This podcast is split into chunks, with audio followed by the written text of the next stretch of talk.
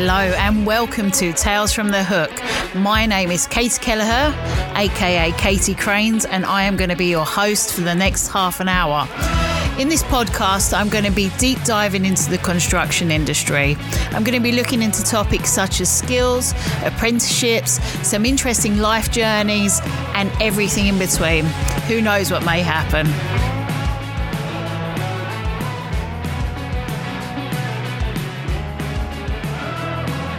This podcast has been very kindly sponsored by our friends over at Liebherr. If you want to find out more about Liebherr's products or brilliant innovations, please click the link at the bottom. Today on Tales from the Hook, we have Rich Smith, a man with a passion for construction and an understanding about inspiring the next generation. Rich has worked in construction for the last 10 years, is recently, well, I say recently, a published author, currently working as a pre construction director for Keltbray. Welcome to the show, Rich. Thank you very much. Thank you for having me. And thank you for coming on. Um, it's all, I think it's all really exciting everything that you're doing at the moment. And I know uh, me and you we talk on LinkedIn quite a lot, and we have a lot yeah. of the same passions about inspiring yeah. young people and getting people into the industry. So what I want to know from you is how you got into the industry. How did your construction journey start? Yes, yeah, sure. So like you, um, I was born in the northeast, so born and raised in Sunderland. Um, family are all still there now, um, and kind of going back pre-joining construction, I guess. Um, I've I feel like I've always been a bit of a jack of all trades, master of none. Really, um, that was certainly the case through school. Um, I kind of, you know, did did okay. Didn't do quite as well as I should have done because I was a bit more into sport and socialising and everything else, being the class clown. Um, but you know, did did all right. Did well enough. Um, moved down to Loughborough Uni. So left the northeast, came down to Loughborough at 18. Um, I did a bit of a generic degree, I think, really. Um, it was a bit of IT, a bit of business, a bit of marketing. Um, I think going into that, I didn't really know what I wanted to do, but oh, felt I should go to university. That was kind of the encouraged route. Um, so did that, but as I say, without without having that sort of specialism, I found choosing a degree quite hard. Actually, I wasn't kind of drawn to yeah. anything in particular. Um, so took quite a rounded degree, which has you know served me fairly well, I would say. Um, and I then went into the IT industry after uni. Um, so I met my now wife at Loughborough um, which is probably the best thing I got out of there. Um, so when we graduated, we moved um, across to Telford in the West Midlands for um, a graduate job that, that I took, um, which was in IT. And it was fine, but I think I sort of realised that I probably wasn't going to spend my career in IT um, and and indeed consultancy. It wasn't. It just wasn't quite for me, really. Um, so did the did the grad scheme there. That took me through about eighteen months, two years, um, and then I was looking for a job that was going to offer me something a bit different, I guess, away from the consultancy world I'd been in. Um, so I took a service desk manager job um, in Leicestershire, and it was actually for aggregate industries. Nice. So that was when I joined the industry, if you like, albeit not in a um, construction related role or indeed anything kind of to do with what they were doing. It was obviously a support role. Um, but I suppose the thing that attracted me then was size of organisation. Firstly, you know, big organisation, a lot of opportunity, um, very varied sites, a lot of mobile stuff, um, and it just felt like like a good opportunity for me, really. But I think like you know i know you've talked about it on the podcast before yourself and with others that i really did fall into construction yeah. it was never you know it was never the plan um, i don't really know what the plan was but it certainly wasn't construction um, I I'm not an engineer. I've never been an engineer. I never will be an engineer. You know, it's kind of not it's not what I do. But once once I was at um, Aggregate Industries, you you kind of I don't know you can't help but sort of get interested in the industry and what it's all about, and you know seeing things. Um, being built and seeing everything that goes into that. And I think what struck me while I was there um, if you imagine I'm kind of in central IT, so I'm speaking to people across the business on a daily basis, and they're all in such varied roles, like massively varied. Like no two people are doing anything remotely the same as each other. Um, and I think that was when I realised that actually, if I could get into the business as opposed to in central IT, I've got a good chance of finding something that I like really enjoy. And don't get me wrong, I enjoyed my job in IT, but it it always felt a bit short term for me, really. Um, so I moved out into the business in inverted commas. Um, and I did my first sort of role, I guess, was a bit of a hybrid in that it was rolling out mobile technology into one of the business units. So it kind of bridged the gap between the two, yeah. which was great. Um, but then after a little while and talking to people, which is, I guess, you know, what ultimately I seem to be making a living out of now, um, I sort of found myself in this world of pre construction as I now know it. Um, so business development, tendering, um, this whole world that, to be perfectly honest, I had no idea existed. Um, didn't know it was there. Didn't realise that you had people with these skills in these businesses. Um, and yeah, I guess it's kind of become become a home for me now, really. Um, so I did that for quite a few years at AI. Um, then moved across into the kind of main contractor market. So I moved to North Midland Construction, as it was at the time, um, doing the kind of doing that pre-construction business development type role as my day job, if you like. Um, but then I was also doing a lot of the marketing side as well.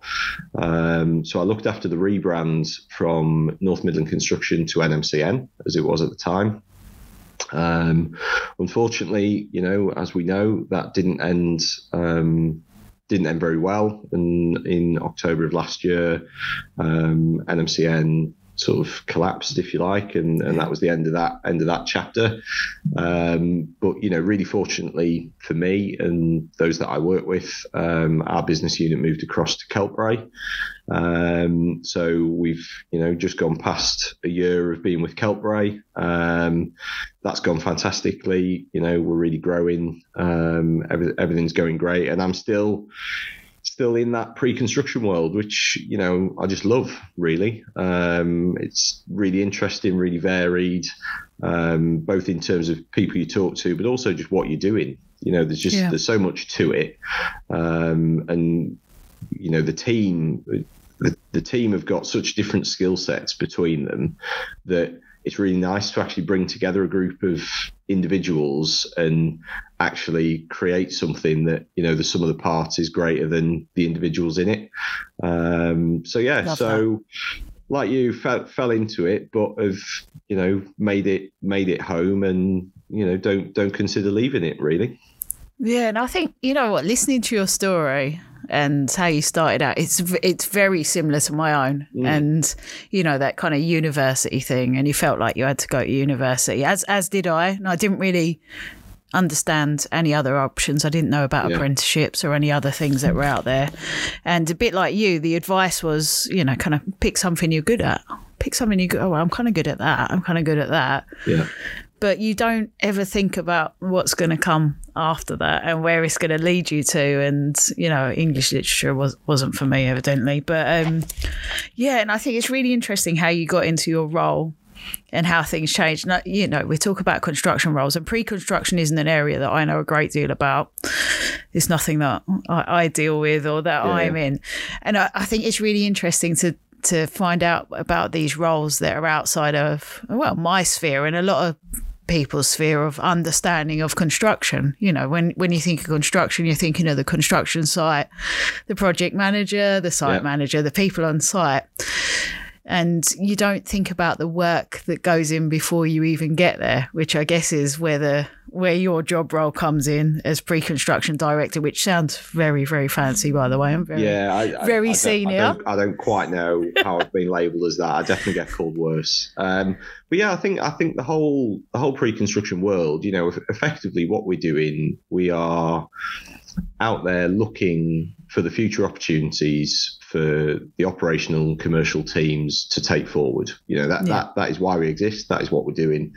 Um, so that ranges from you know our business development teams um, who are out there meeting with clients. They're attending conferences. They're looking at planning applications that have been submitted, um, and really just identifying opportunity, which we then put into what we call the pipeline of work. So that shows us all of the opportunity that we can see that's out there that we we could ultimately bid for.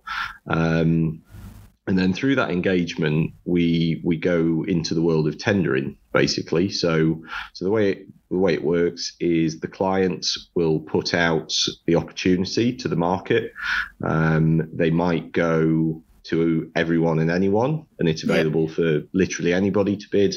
Um, or they might go through a framework. So there's a lot of frameworks that exist, which are basically a collection of contractors who have qualified for a place on the framework, which is basically like a a, first hurdle, if you like. So you get over the first hurdle, you get a place on the framework, and that means that any of the projects that go through that framework will go to one of the contractors that right. you're alongside. So you might be sat aside, you know, alongside five or six others, um, and there are only those people that can bid for those projects.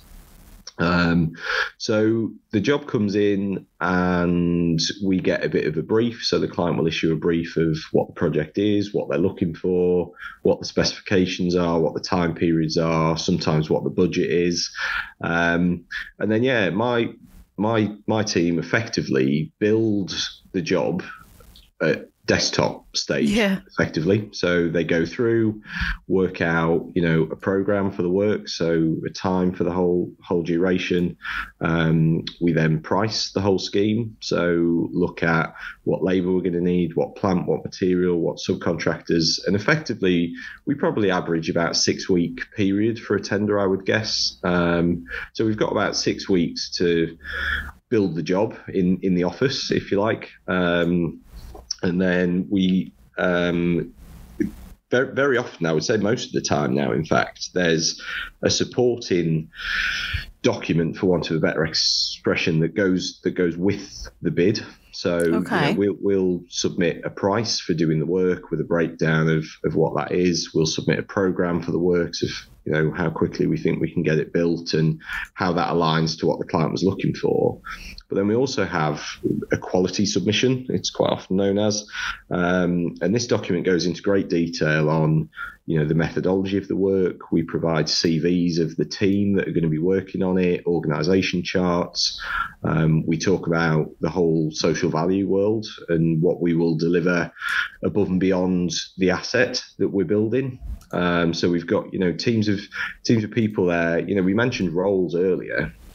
Um, yes, we've got estimators you know we've got engineers we've got people who understand how to build you know say we're bidding for a bridge they understand how to build a bridge how to price it how to program it.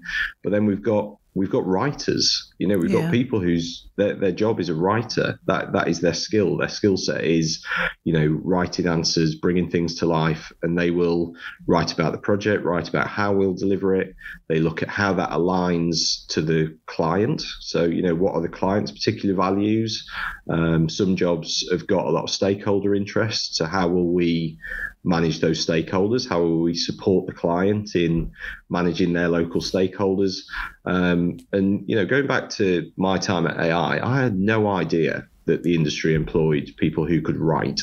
You know, as a, as a skill set, yeah, we've yeah. got people who format those bids. So graphic designers, in effect, who you know make this stuff come to life and make it an engaging submission to read, and you know all all of these roles. And I, I guess that's what I like about pre-construction, really, that all of this is going on and it's all going on in a really short window of time. We've probably Yeah. got like four, six, eight weeks to do it, um, so it's quite immersive. And then you get to the point where you know you press submit, and that's it. It's gone. It's off. it's in the ether. The client's Yeah. got it And then the nerves start. um, and, and you sat waiting for feedback. And I think just seeing all of those skills and qualities across the team come together into, you know, that that final folder that you submit um, is really really rewarding. I think for everyone involved. Um, and I think for me, going back to my kind of jack of all trades um, analogy, that I think that's maybe why I feel quite at home really in pre-construction. That you know you can dabble with with the price and the contract and the contract. You dabble a bit with the program, um, the quality aspect, the social value side, the sustainability, environmental side. You kind of you get to cover everything. But fortunately for me, I've got people where you know that is what they do and that is their skill set, and I can just kind of float around and try and help where I can. Really. Well, you, I, I think you've you've sold it to me anyway. Sounds well, that's fantastic. it. Yeah. So know, um, we'll, we'll have you in there in no time. No, it sounds sounds fantastic. So if I'm if I'm a young person Mm. and I, I'm kind of considering my next options, now I've, I've listened to what this is about. How Mm. do I go about stepping into that world that you work in? What do I need? Any particular qualifications? Do I need particular training, apprenticeships? What what can you offer? Yeah, so I think I think the other beauty of it, without sort of dodging the question, is there's so many different routes in. Yeah, So, you know, we've got people in the team who have gone through a kind of traditional site route in inverted commas. So, you know, they've started off on site or they've gone to site having done engineering or having done quantity surveying or whatever. And, and they've got all of that site experience. And then they've made the move across into pre construction and effectively transferred all of that knowledge and are now deploying that in our little four to eight week window of a tender. Um, but then equally, we've got um, so we've got an apprentice with us uh, in the team at the moment, um, Um, and she is doing a bid and proposals apprenticeship. So Oh, you know her skill will be literally be in tendering work. So it will be how do you manage a bid? So you get the documents in from the client. How do you distribute them? How do you manage it? How do you work out what you need to deliver back? Control the time period, the formatting. You know, so so actually, the site experience and the construction experience will be picked up as they go along, but their Yeah. core skill set and what they're actually doing their apprenticeship in is the tendering itself. Um, so there's there's so so many routes, but I think for me it's trying to find people in that world and just Yeah. talk to them. You know, I, I've that, that's every move I've made. I think in every different job role I've done, I can trace back to the first conversation I had with somebody in that world. You know, Yeah. either Yeah. in that bit of the business, in that discipline, um, and I, I think you know, for me, it's just trying to find what's out there and what what you can do and Yeah. Understand the possibility. And that I think that always comes. There's one thing that always comes up, and it's um, the importance of networking, the importance big of time. having discussions with people and understanding a little bit more. Which I, well, I think you know these podcasts are really important and finding out. Like especially you today, and finding out what you actually do because I, I read it and I go pre-construct, okay, and but I don't really know what you do. No, You know, and well, there's- and I'm sure some there's days I don't. You know, that's that's that's still valid. But I, but I think just just picking up on networking there, I think I hate that network. You, you know, when you go to a conference, Yeah. everyone's stood around, nobody knows anyone, and Yeah. you're walking up and introducing yourself to people. Like, I don't enjoy it. I find No. it a really, really awkward exchange, and I think that's what I think of when people say networking. Yeah, I think, yeah, oh yeah. god, that's awful. I don't want to do that. And that is awful because I'm with and- you on this. Well, this is it, and and I think the point is networking doesn't have to be that. You Yeah. know, like we've spoken for years now on LinkedIn from afar. Just you know that that's networking. That's Yeah, that's led it's to that today. connection, It isn't it, with someone else? it doesn't need to be that kind of awkward room with everyone stood round. You know, it's just find an individual. Can they introduce you to somebody? Can they enable a one-to-one conversation for you, you know, it, it can be a lot easier than that going and introducing yourself to four people stood in the corner who you don't know. It is, it um, is. And I'm with you. If you ever see me at a networking event, what I'll do is I'll skulk around the edge of the event. But I, be on my I think phone everyone's for a doing bit. it. There's so there's so few people So out there terrible. who actually thrive in that environment. I'm sh- Yeah. I'm adamant. Most people are thinking, "God, this is awful. This is this is so awful." This is so uncomfortable. yeah, it is. You know, and, and I don't know. It's I think being British and everything else. It just it's something we find quite awkward, isn't it? But but yeah, I think understanding that networking doesn't have to mean that awkward exchange. You know, it can be exchanging messages with somebody. It can be you know an introduction from someone you know really well to someone they know really well and actually Yeah. if you can join those dots together um, and as i say i think every every move i've made uh, i can literally trace back to a conversation or an introduction or or something that is has, has never been in my case oh i met them at a conference stood you know at the tea and coffee Yeah. like it's just I don't know. Skulking around the edge. yeah this is it just those awkward exchanges No, I, I'm never very good. It's um, it's funny you bring it up because I always go. I go to a lot of these things, and You- I am the worst. This, this should be this Yeah, should be your I'm the territory worst these days. person. Like I love it when people come up to me and talk because I'm not yeah. that person. I'll be round the edge. I'll be pretending to make a phone call. I'll be eating a sandwich. Yeah, I'll be. Sometimes I just get so uncomfortable. I'll just leave Yeah. because I just can't deal with Yeah, but it. this is it. But like, but even even little things like that, I've already like used techniques like pre pre-arranged to meet somebody, and then at least you're in a two, yeah. so yeah. you can You're then stronger. kind of pick somebody else up and take them with you, and you know, it's all those little things, isn't it? But yeah, I dread I dread those kind of big rooms with everyone clinging to the edge of the room with a phone in the hand, drink in the other hand. Yeah.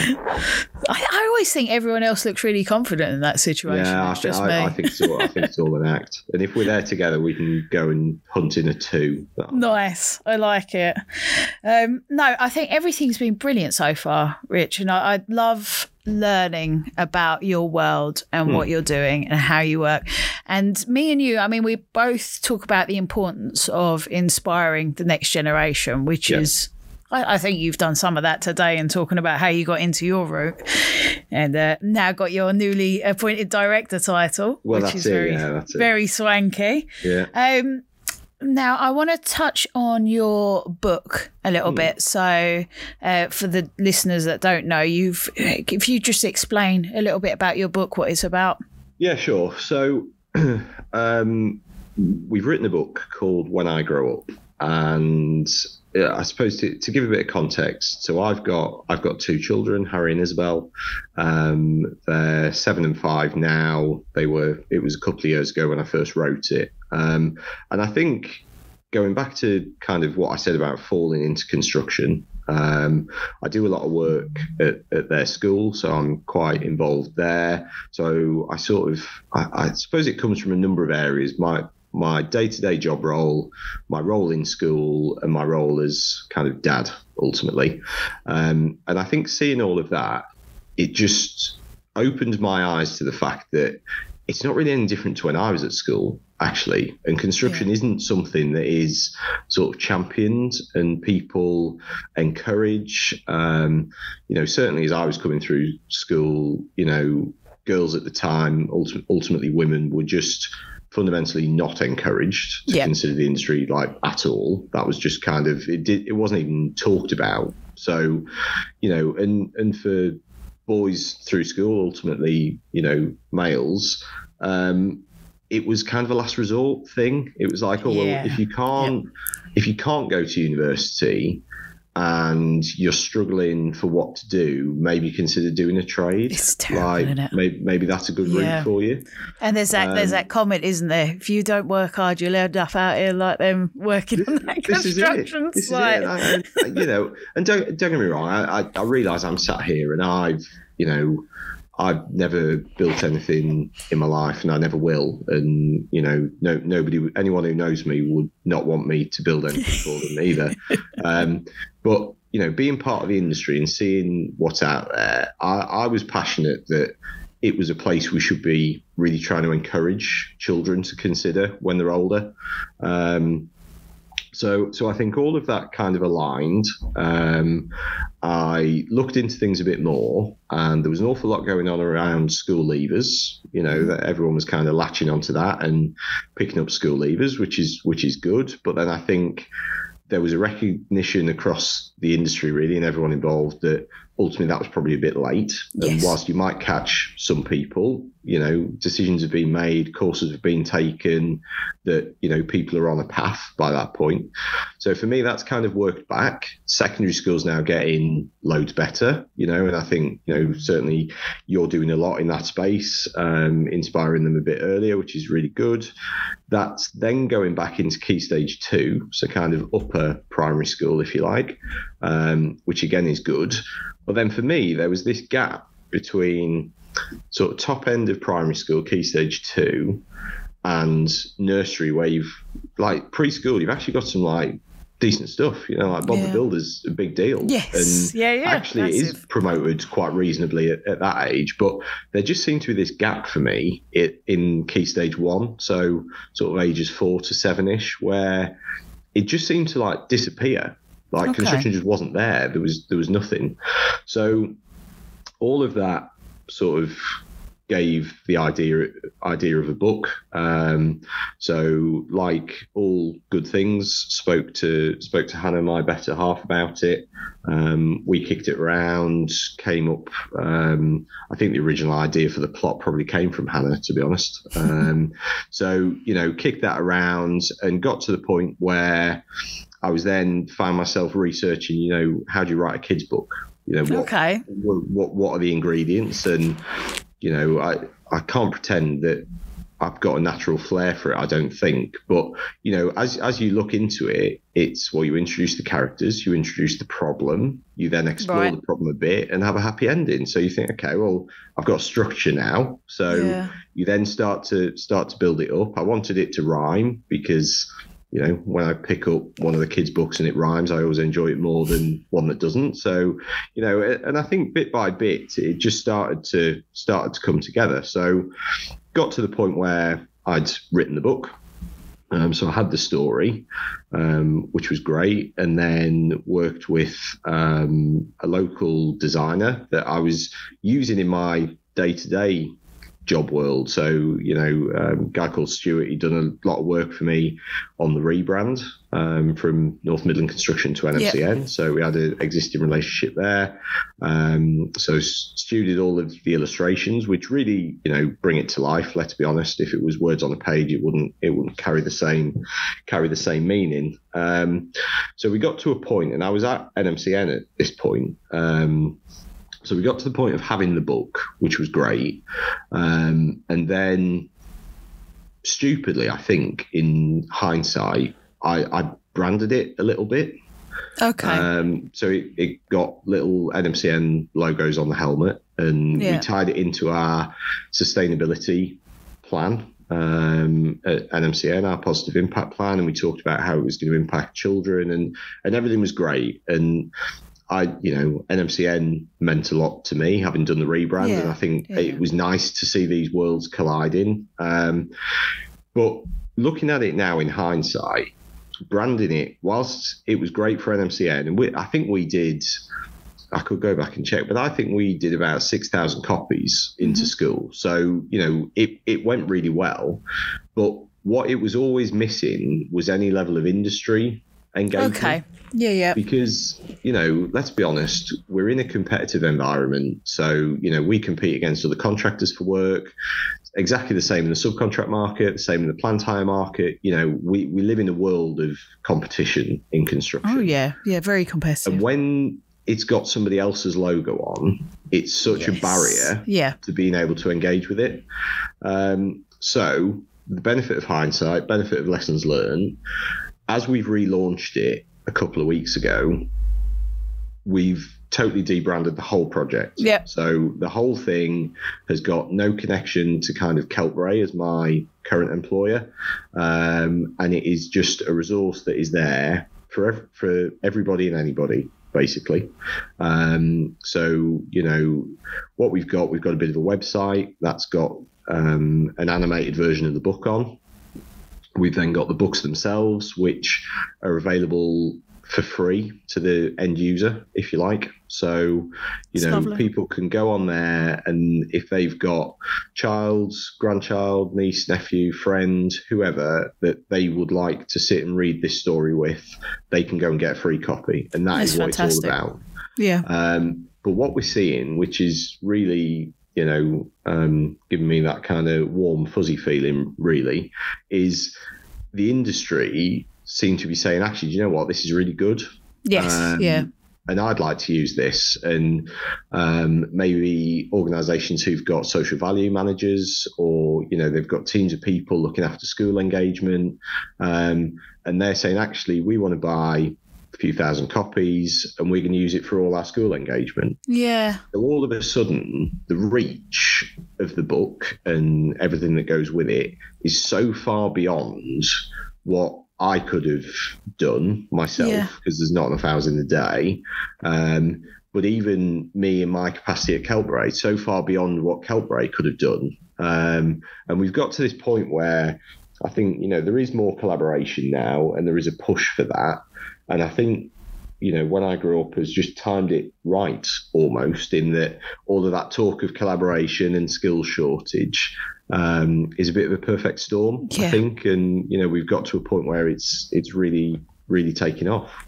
And I think, you know, what you're talking about collaboration, when we're talking about inspiring young people and talking to young people, we talk about it a lot, but we don't do it very well because we're, like you say, we're so competitive and in that market that we don't collaborate that well on on anything on anything. We have to reinvent the wheel mm-hmm. 20 times to all get the same result. Yeah i agree. I it, it's it's so hard and i think it's over such a long period of time isn't it that you know because you compete every day it almost becomes like hardwired really. Yes. kind of yeah. that that's the nature and you have to fight quite hard i think to you know and, and a big thing of when i've been sort of presenting the book and resources to other organizations I spend quite a bit of time on actually, you know, this isn't this isn't a competitive thing. You're not yes. helping yeah, yeah. me. You're not helping Keltbray. You know, this this is like a greater good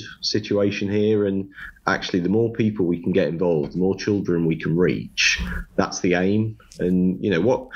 I, I suppose what I'm trying to do is create a resource that's there for people that makes it easy to go and do school engagement. Um, yeah. You know, particularly at that age, and I think you know, uh, to give you a bit more of an example, what what we're seeing at the moment is people are using the animated version of the story, so the YouTube video yep. for what, in effect, they're going into a school, they're showing the YouTube video, having a chat to the kids, and then leaving them with a copy of the book. That's a nice. fairly typical school engagement for us. I never envisaged the video being used like that. I thought it was more for people who didn't have a book, couldn't have a book, um, maybe their their ability or you know their setting meant that a book wasn't the right thing for yeah. them. Um, but actually, going you know thinking about our awkwardness point and um, networking, some people find standing at the front of a class quite awkward. You know, oh, that yeah. doesn't come naturally to them. no, that's um, not.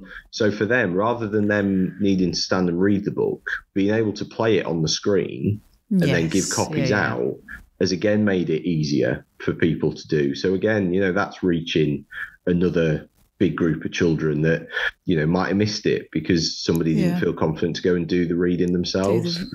Um, I think I think it's great. You know, it's um, what you're saying around this collaborative nature, and that mm. people. I, have noticed it on your LinkedIn. Uh, the type of people that are commenting on there and showing interest. I've seen Murphy's and Sunbelt Group and all these large, large companies yeah, who are genuinely interested in coming together. Do you know what I find? I mean, I did. Um, I had a young girl write to me, and I managed to get all these sort of goodies from different crane companies. She wanted to be a crane operator.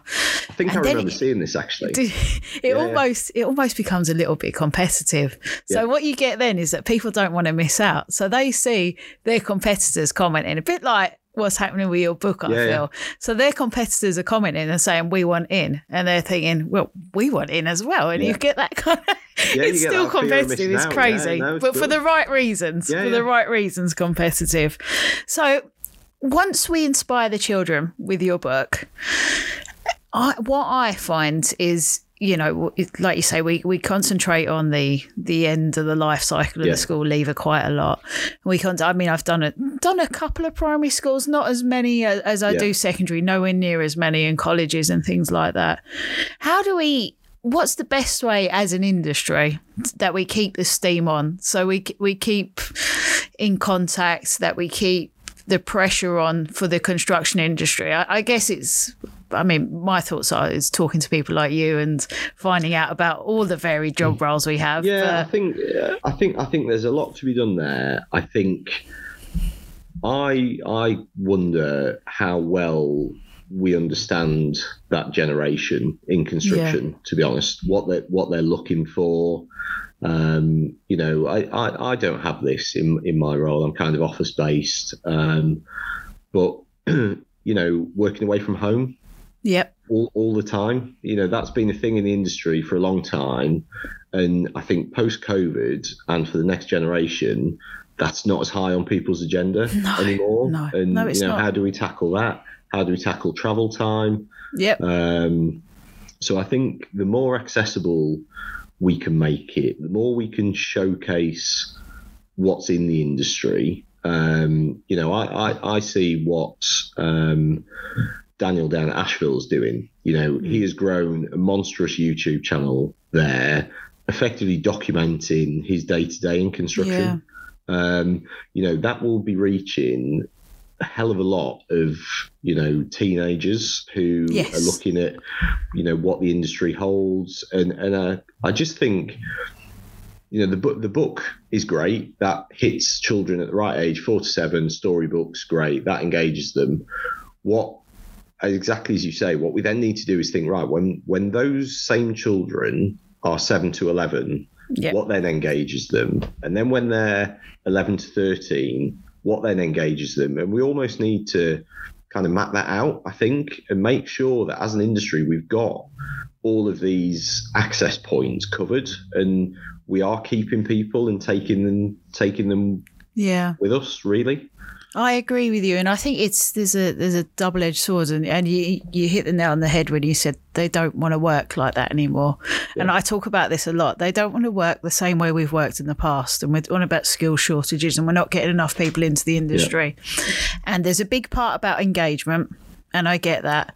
And then a little part of me almost feels a little bit guilty that I've gone into a school and I've sold a dream for a system that isn't properly set up for them. And I, I feel that sort of double edged sword. Yeah, it's great. I love the industry. I love everything that I've been doing. But as an industry, we're very inflexible. We're very um, inflexible towards a lot of things. And, you know, our, our values sometimes aren't put across correctly. And I, I think the young people as I say, are going to care a lot about values. They're going to care a lot about sustainability, what we're doing in that agenda, what we're doing around EDI. And I think it's about how we sell that to them because there's a lot of industries that do it a lot better than we do it.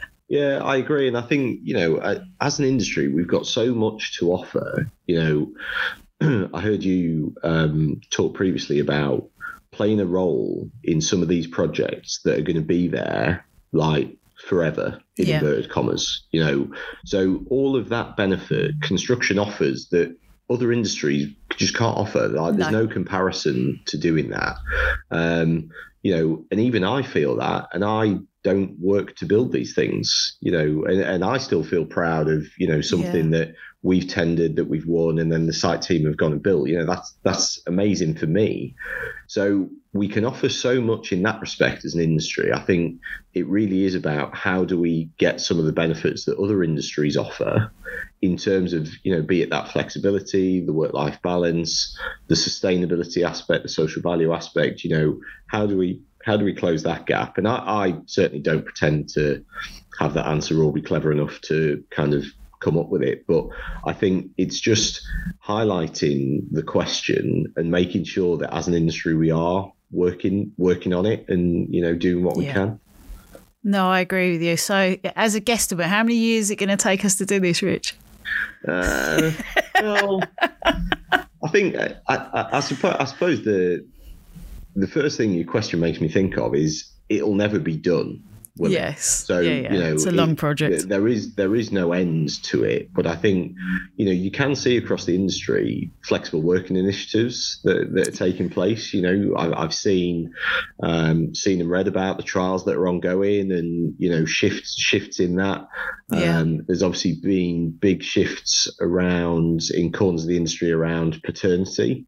Yes. Um, yeah, yeah. And you know better balance there, which which I think is great. And you know I'm in a fortunate position, really, that whilst in the industry, I'm not in the traditional roles that the industry offers. So for me, it is quite different. You know, I am office based. Yeah. Um, I'm not on site. I don't need to be away living on a job. So, you know, I'm sort of talking from a from a false starting point really but i can i can see the challenge and i can see you know those initiatives. And i think as they become more mainstream um, you know covid kickstarted quite a bit i think in that we yes, embrace technology yeah, yeah, a lot better. Um, we're far better now even in what i do that i you know i travel a lot less than I used to because we're much better at, you know, doing things virtually and not needing to sit opposite people in in the room for everything. You know, don't get me wrong, it's got a time and a place where you know it works far better, but equally. Some, sometimes you travel for hours on end to have a half hour conversation. Yes, think, yeah, yeah. Actually, you know what? I, I, could have done that virtually. That like that would have been fine. But pre-COVID, it just that wasn't a thing, was it? You no, you get in the train, you go exactly you travel and you know drive or train or whatever so i think we're making we are making the right steps but again it, for me it goes back to that collaboration across the industry that yeah you know it, it it's almost the whole industry needs to move that way. It can't it can't be little pockets. You know, uh, yeah. we need everybody to be acknowledging the issue and taking those things forward. Preaching to the choir, preaching yeah, to the no, choir, Rich, because we, absolutely. you know, it's like I said, we we all reinvent the wheel 20 times. And even within our own companies, sometimes they're that fractioned and working differently, but doing the same things in different areas yeah. that we've already done it. And somebody else yeah. is, it's honestly, yeah, it's, uh, we need, we need to do a lot better. We do. We do indeed. Uh, Rich, where can people find your book? So we have a website dedicated to the book, so people can visit whenigrowupbook.co.uk. Um, or again, as people who know me, I tend to spend my life on LinkedIn. So anyone listening to this who is on LinkedIn, you can absolutely find me on there. I can um, direct you and help you. Um, but yeah, I think you know wherever you are, whoever you are, I suppose there there is a route into the book for you, whether you're in an organization and you think, you know, we should be involved in this, we should be using it for our school engagement, whether you're in a business and you'd like to get employees a copy, whether you're considering a career in the industry and want to learn a bit more, you know, I, I think ultimately everybody can engage with it somehow. Um, yeah. So I really would encourage people, please, you know, go and find out a bit more about it, get in touch. Because um, if if you know if everybody does that, it really will go places, and, and we really I, I think even for children all over the country. Yeah, even for individuals who are sat there and think, oh, you know, you can go and get a free copy, look it up, watch it online for yeah, your children 100%. and things like that. And it's absolutely fantastic. Thank you. One question I've got to end on for mm. you, Rich. One question I always ask everyone at the end of this. So, what's the one thing that we can all do to make the construction industry a better place for everyone? Um, I I think I would pull out that collaboration aspect that we touched on a bit. I think kind of leaving the the kind of company logo at the door a bit more is probably what we need to do um, and and join up. And don't get me wrong we are making strides forwards um, with that but I just think there is far more opportunity. We don't all need to be the first to have done something you know we we need to get much better at embracing what others are doing working on shared initiatives shared research shared deployment of you know innovation um, and and that it'll just speed everything up won't it everyone that everything sorry that everyone is trying to do in isolation will get there so much quicker with yes better collaboration on it Completely agree. And thank you very much for coming on today. No, thank you. Thank you for having me. Appreciated your time. It's been very interesting for me, and I'm sure it will for lots Well, of I'm. I'm glad. I'm glad. And consider a role in pre-construction. I'm sure. I'm sure they'll be fighting over you. We'll see. thank you. Cheers.